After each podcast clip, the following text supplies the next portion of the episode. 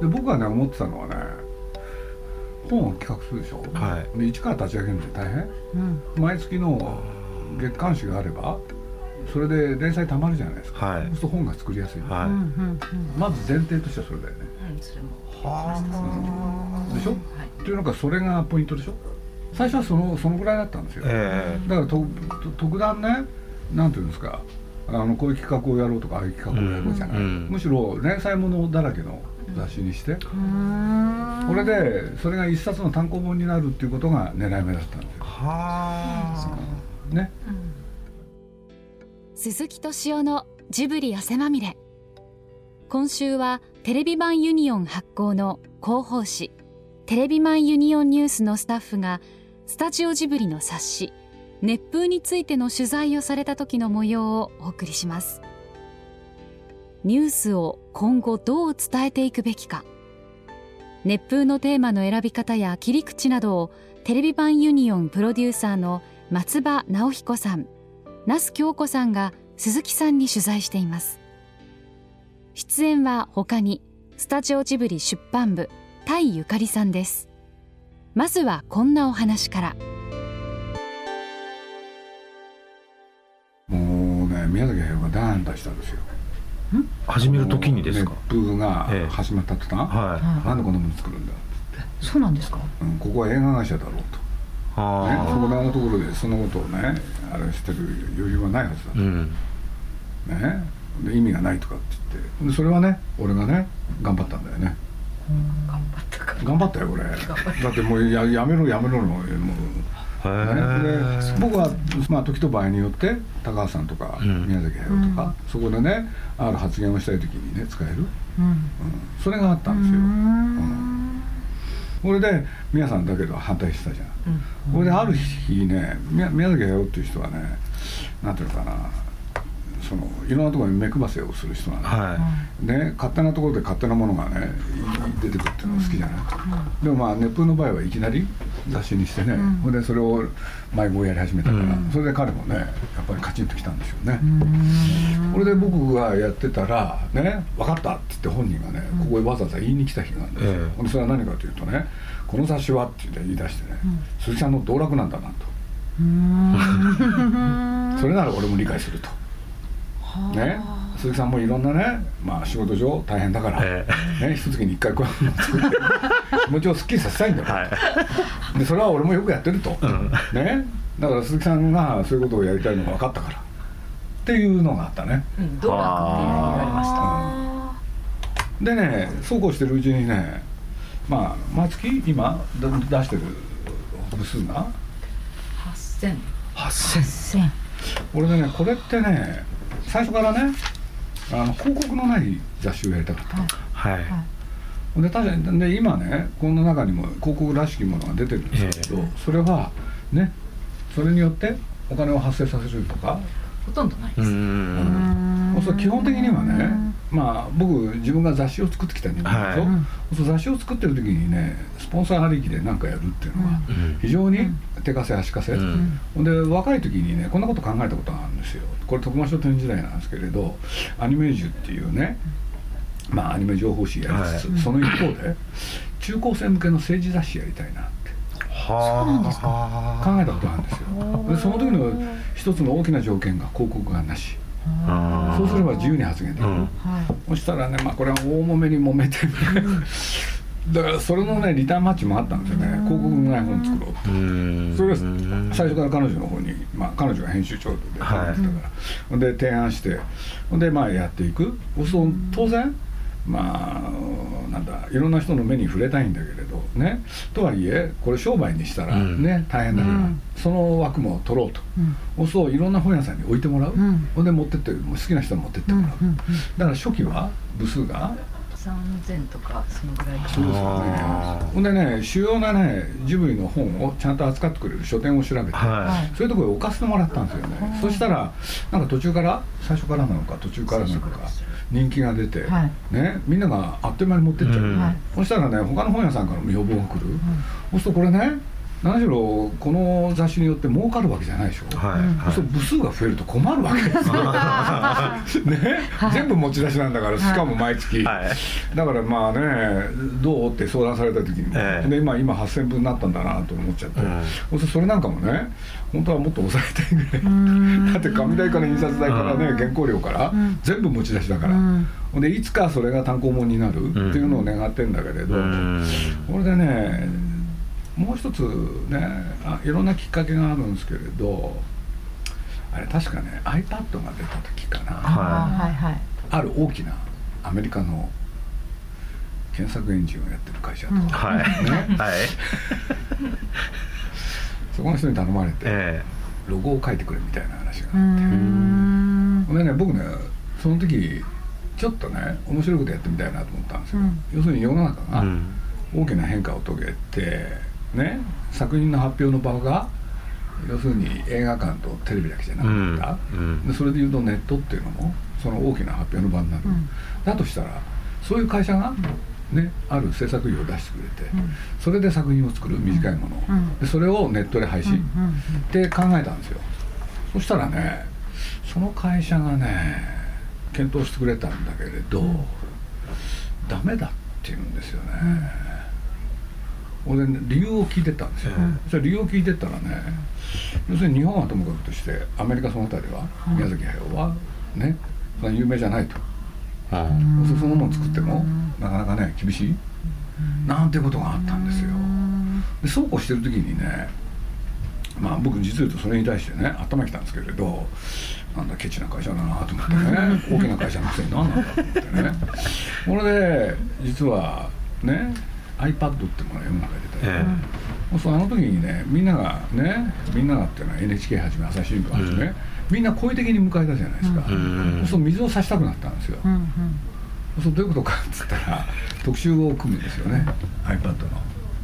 でね宮崎駿が何を言うかっていうのは僕大体分かってるんで、ねそれをですね皆さんにも宮崎駿にも、まあ皆さんってすぐ言っちゃうんだけれど、インタビューして、え俺で当然ねいいことは言わないでしょ、うん。そうですね、まあ、何が書いてあったか細かくは忘れましたけれど、最後の方にこんなことが書いてあったんですよ。要するにみんなねそんなもの手に入れてどうするんだと。うん。で手元でそうやっていじる、ん。そういうことをやるんだろうけど最後は舌で舐めるんですか？みたいなことがね インタビューの中で出てくるんですよ。うん。これは面白いと思ったんですよ、うん。あそうすると iPad をみんながね、うん。日本だけじゃない世界中が大歓迎。しかも大きなメディアに至るまで、うん。そうするとそれに対してね異を唱える人って世世の中にいないだろうと、うん。そうすると僕の中でねムクムクといたずら心が生まれたんですよ、熱風でそういうことをね、発表したら、これは一体どこまで届くのか、世の中ネット時代でしょ、はい。そうするとジブリのまああるね、えーそういう雑誌がで発言したことが、うん。一体どこまでいくのかなって、それでやってみたんですよ、うん。でまあ簡単に言うとね一つは日本のマスコミはどうかなと思ってたら全員無視。うん。でどのぐらいの期間だったか忘れましたけれど、うん。ある日ある新聞？うん。その新聞はニューヨーク・タイムズよ。出たんですよ。あこの熱風のそう。ことが。皆さんが皆さんの発言が。あ僕それ目論んでたんですよ。あでその目論みのうん。最大のものは、その検索エンジンの偉い方たちに読ませたかったんですよ。あ私それ知らないけど まあ俺内緒でやってたからね。あれそういう意図があったのよ。で一泡は吹かせたかったんですあそうこの時代でしょ？そしたらぜな熱風であろうが何だろうが、面白ければそれはネットが取り上げるじゃないですか、はいそうするとそれが世界のどこへ行くかって。うん。僕はアメリカに行きたかったんですよ。あそしたらニューヨーク・タイムズでねこあのなんだコラム。はいはいはで世界で iPad について文句言うやつは一人もいない。ところがうんこの人はこう言った、うんで宮崎駿っていうのはこうこうこういうわけでうん「千と千尋」を作った男だと、その人はこんなことを言ってるって、うんだから僕としては大成功。それがメディアだと思ってたんだよ。あー。要するにやっぱり武器だと思ってたんですよ、ね。あのペンは剣よりも強いし、うん。そこら辺からですかね。あちょっといろんなことやりたくなって。そうするとね、まあ、僕はそれまでは基本的にはお任せしてたんですけれど、えつい口で口を出したくなった、はそうすると何を扱うかって言ったら今ですよね、ーうん。そうするとある種ねジャーナリスティックな視点も持つ偉そうですけれどそれをやってみたい、うん、ほんでそれは何も？アニメーションの会社だからっつってアニメーションに限らない、だからまあ実はまあ一番評判呼んだうちの一つがね高畑宮崎、まあ、僕も含めてその憲法についてやった時、それはまあいろんなところで全部取り上げられた、うんうん。面白かったですよね、でも発信は熱風だったんですよ、はいはい。そうですよね。うん。そうなんですよそうすると、まあ、僕は自分がね、まあ、若い時に週刊誌やってて、そのねそういうところに乗るものっていうものの力をうん。なんとなく分かってた、だとしたらねいろんなことやりたくなっちゃって、ん。それで今日に至る。あ世の中ね例えば最近だとねまあ日本のアニメーションって世界ってすごいとか、うん。いろん。なこと言われてるけれど、そのね、いかにすごくないかを特集してみたりで、今やアニメーション大国は中国であり東南アジア、その実態を暴くとかね、そういうこともやりたくなってそれでそういう特集をやったりとかねいろいろやってるんですけどね。まあ、それに限らず原発なんかもね宮崎駿自ら表紙に出てそれでやるとかそうするとやっぱりねそれがどっかで紹介されるとか、うんあれなんか朝日で紹介されたっけ、うん。うん。そうすると最初はね熱風に対して日本のメディアは集めたかったけれど、はしかしだんだんだんだん日本のメディアもそこへね。であれなんかねやっぱり僕そのニューヨーク・タイムズに載ったコラム、その一つがね、うん。やっぱり大きかったと思ってるんですよ、そうするとこういうものを作る時って、うん。そういうことじゃないかなってどっかで思ってるんですよね、何でもいいからね自己満足でやればいいんじゃない？読む人がいる。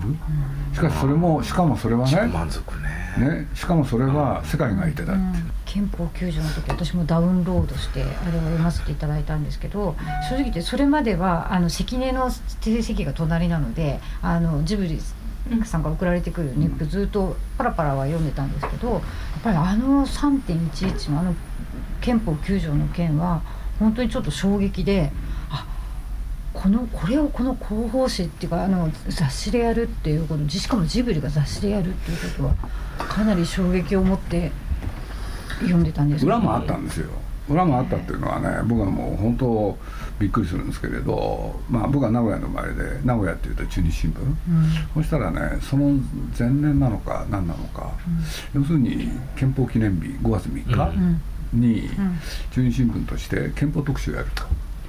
そう鈴木さんコメンテーターの一人としてみたいなね、はいはい。来て。ほんで僕はそれね最初お断りするんですよ、要するにアニメーション映画作ってる人間がね、そういうことに対してなんだ登場すべきではない、っていうのが僕の考えがあった、ところがねまあご熱心だったんですよ、それと僕の親しい記者から頼まれたこともあって、俺でね記者が来てほんでまあ喋る前にね、あの僕以外にねどういう人が発言するんですかって言ったら現在講習中、はい。で多分3人から5人、その中の一人として鈴木さんを扱わせていただく、っていうんで、あのーそこでまあね取材を受けて、これである日新聞がね送られてきたんですよ、でそれ見てびっくりしたんですよ、はい本当にびっくりしたんですよ、でなんでかっつったら15段全部僕、断ったんですかね。俺で事情を聞いたっていうのはねその取材の説明の時にねもうすでにねこういう言い方があったんです。こういう言い方っていうのはねそれそれこと自体がまず面白いんだけれど憲法特集でいろんな人にコメントを求めたところなかなかね首を縦に振る人がいないそれで僕のとこまでおばあちゃん回ってきたんですよね。それは面白いなと。ね。だったら俺ねちょっと少しは喋るよと、でねほんで僕以外に一体どういう人がそこへどれだろうって興味持つじゃないですか、うん。で結果誰もいないわけですよ、これで僕その記者捕まえて一体何なんだっつって、そうするとねやっぱり今そういう世の中になってる、うん。だからまあだから例えばねこういうこともあったですね。まあ僕はあのこれもね僕の個人的な知り合いからこれ頼まれてでそこをちょっと明かすことは難しいんですけれど、実はダライ・ラマっていう人が、は要するに日本へ来ると、ほんでまあ来る時にいらっしゃる時に、あの方大変なんですね、いろんなルートでね日本海の方から入って、はいはうん。ほんで八王子でね。でそこへね僕の知り合いから来ていただけないかとで僕も聞きたかったから「いいいいよ行きたいね」って、うん。でついでにもう一個頼まれたんですよ「え？っ?」て「花束贈呈？やっていただけないかと」俺だってダライ・ラマさんのことを何も知らないし、それどういうこと?」って。で実はと。いろんな方が皆さんお断り。はえどうして？って、うん、気になるでしょ、ね、俺でもうとにかくあの人この人全部ダメ、だったらやるよって、で当日、えー。八王子行くでしょ、そしたらとんでもない厳戒態勢ですよ、はね。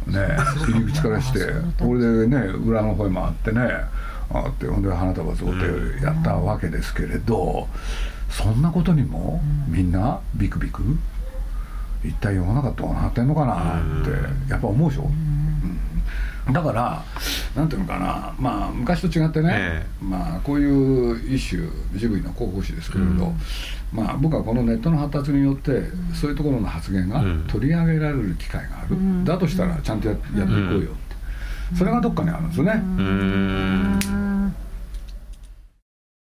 片や私あの台所革命。あれはやりたかった。あれはすごく面白く読ませていあれはただいて、ね僕興味持ってたんですよ。そうなんですね、そういうことにねなんか敏感なんですよね僕。だからあのあれすごく面白い。1950年代ねガスの普及なんて初めて、うん。そしたらそれまで薪で炊いてたわけでしょ、そうすると公団住宅っていうのが生まれたのは、はそのガスが普及してから、うん。それだったら上へね乗せられるっていう。それと僕はあれねタイトルがね編集長に言っといたのにちゃんとやらねえんだなと思ったのは生活革命っていう言葉を知ってたんですよ、はいはいそうするとそれは60年代に起きた、うんそしたらね今まさに新生活革命うん。うんだと僕は思ってたんですよ、ん。だから新をつけろって言いたかったの。うん。福田さんに言ったんだ。そう。タイトルに。それをね忘れやがってね。っていうのがねもう一個踏み込んでほしかったんですよ僕。今ねまあ僕はまあちょっとあれすごい気になったのはね要するに家で？皆さんが、おかお母さんがうん。料理を作ってで子供に食べさせるって実はね新しい歴史。うん。要するにねそれ以前はうん。東京なんか特にそうだったけれど、うん。全てねおかずは買ってくるもの。うん。江戸時代からね50年代まで日本人のライフスタイルって変わらなくて、うんそうすると昨今その惣菜屋さん増えたでしょ、うん。でそれを若いねお母さんたちが買ってきて夕ご飯にする、ん。そのことに対する批判があったでしょ、はい。僕はそれに対してね何を言ってんだと。もともとそうだったじゃんって。うんうんうんどっかで思ってたんですよね、そう言ってましたね。うん。そそこへねもっと言ってほしかった。うん。だからね家で料理を作るっていうのはねまあ僕はいずれなくなると思ってたから、うんそうすると自分のそういう部分考えてることをなんかほんで裏付けはね上野千鶴子さんにやってもらうしかない、うん。なんて考えたんですよね、うん。スタジオ機能をやめたじゃないですか。それと一緒になくなるんじゃないかなと勝手に思ってたんですけど、実は。なくならないです。うん、なんで続くんだろうと思って続いてんねネップってどっちかっていうとそあのいやだってフランスでアニメーション作ってたし。ああそうですよね。うん、でどうせ皆さんがやると思ってたし、なるほど。うん、だからその間休む。うん。だからまあ本当にねうん。まあそういうこと言うとここはもう非常に難しい問題ですけれども、ね。えあれやめなかったら大変でしたよね。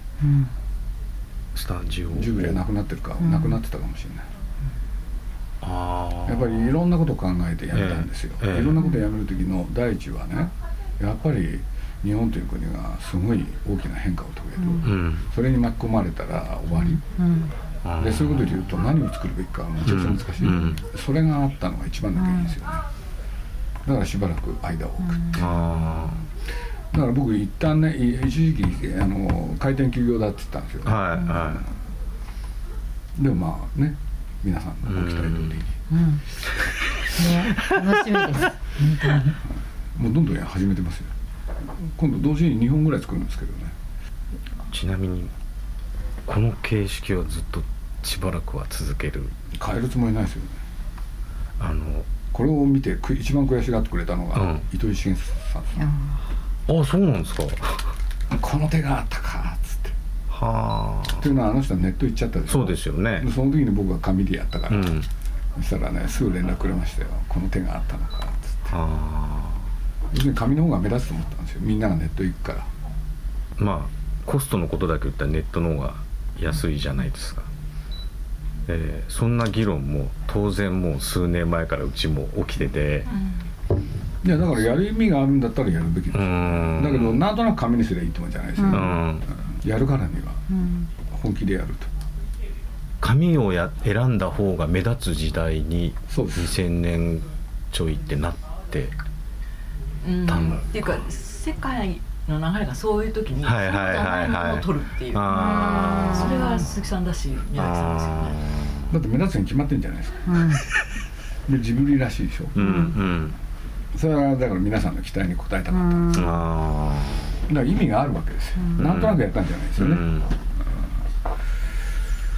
あいうふうに憲法9条みたいな特集をやってこれはもう純粋にあれだったんですけどあのそのスポンサーとかっていろんな会社の方いらっしゃるじゃないですか。でもちろんその前であのジブリの仲間たち拝見読読ませていただいててももちろんそこはすごくナナイーブにいろいろセレクションしてきてると思うんですけどああいうものを発表した時にそういうクライアント側からの何か厳しいご意見とかっていうのは全然なかったんですか？皆さん遠慮していただきますよね。なるほど。だってそういうふうに作ってきたし。うんだからそういうところ場所にね、まあ、出版社でね、身を置いてたから多少はね、ええ。隅っこの方にいたんで、はうん。そういう考えはあったですい。うよね、ん。どうしたら自由に発言できるか、はい。それは頑張ってきたつもりなんで、うん。そのために長くつその頑張ってきたっていう。ありますよいくらでも。そうですよね。う。ん。もうジブリの作品もね、そういうことで言えばねいろんなご意見あったんですよ。各作品、はい。実は。そうですよね。いや正直お全然お金取れるちょっと比べちゃいけないと思ってるんですけど自分たちだと。何百円も払える社会関係なと思ってるけど絶ただでやるじゃないですか。えそれは自由のためにただでいるみたいなところはあるんですそうあだってねだって売り出した途端ね売れただの売れないだのうん。がやっぱり問題になるでしょ、だからそれよくないなと思ったんですそれやりたくなかったんです。だってまあいろんな方に映画を見ていただいたわけでしょ、ええそしたらその社会還元、うーん。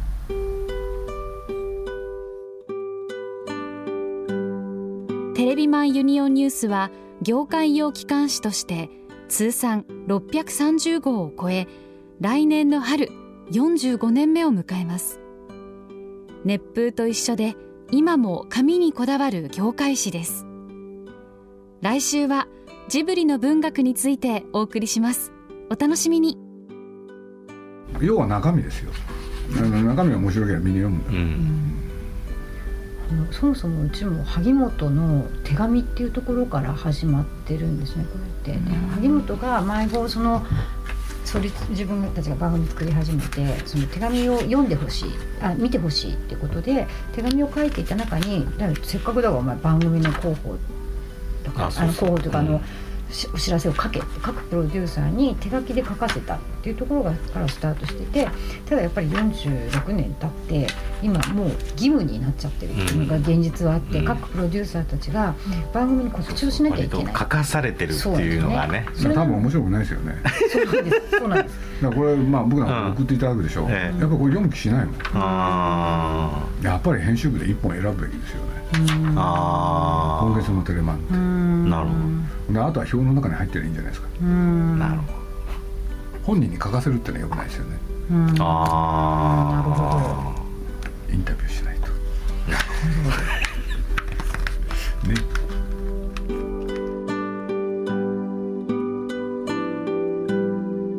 鈴木敏夫のジブリ汗まみれ。この番組は「ウォルト・ディズニー・スタジオ・ジャパン。ローソン。アサヒ飲料。日清製粉グループ。au ブルボンの提供でお送りしました。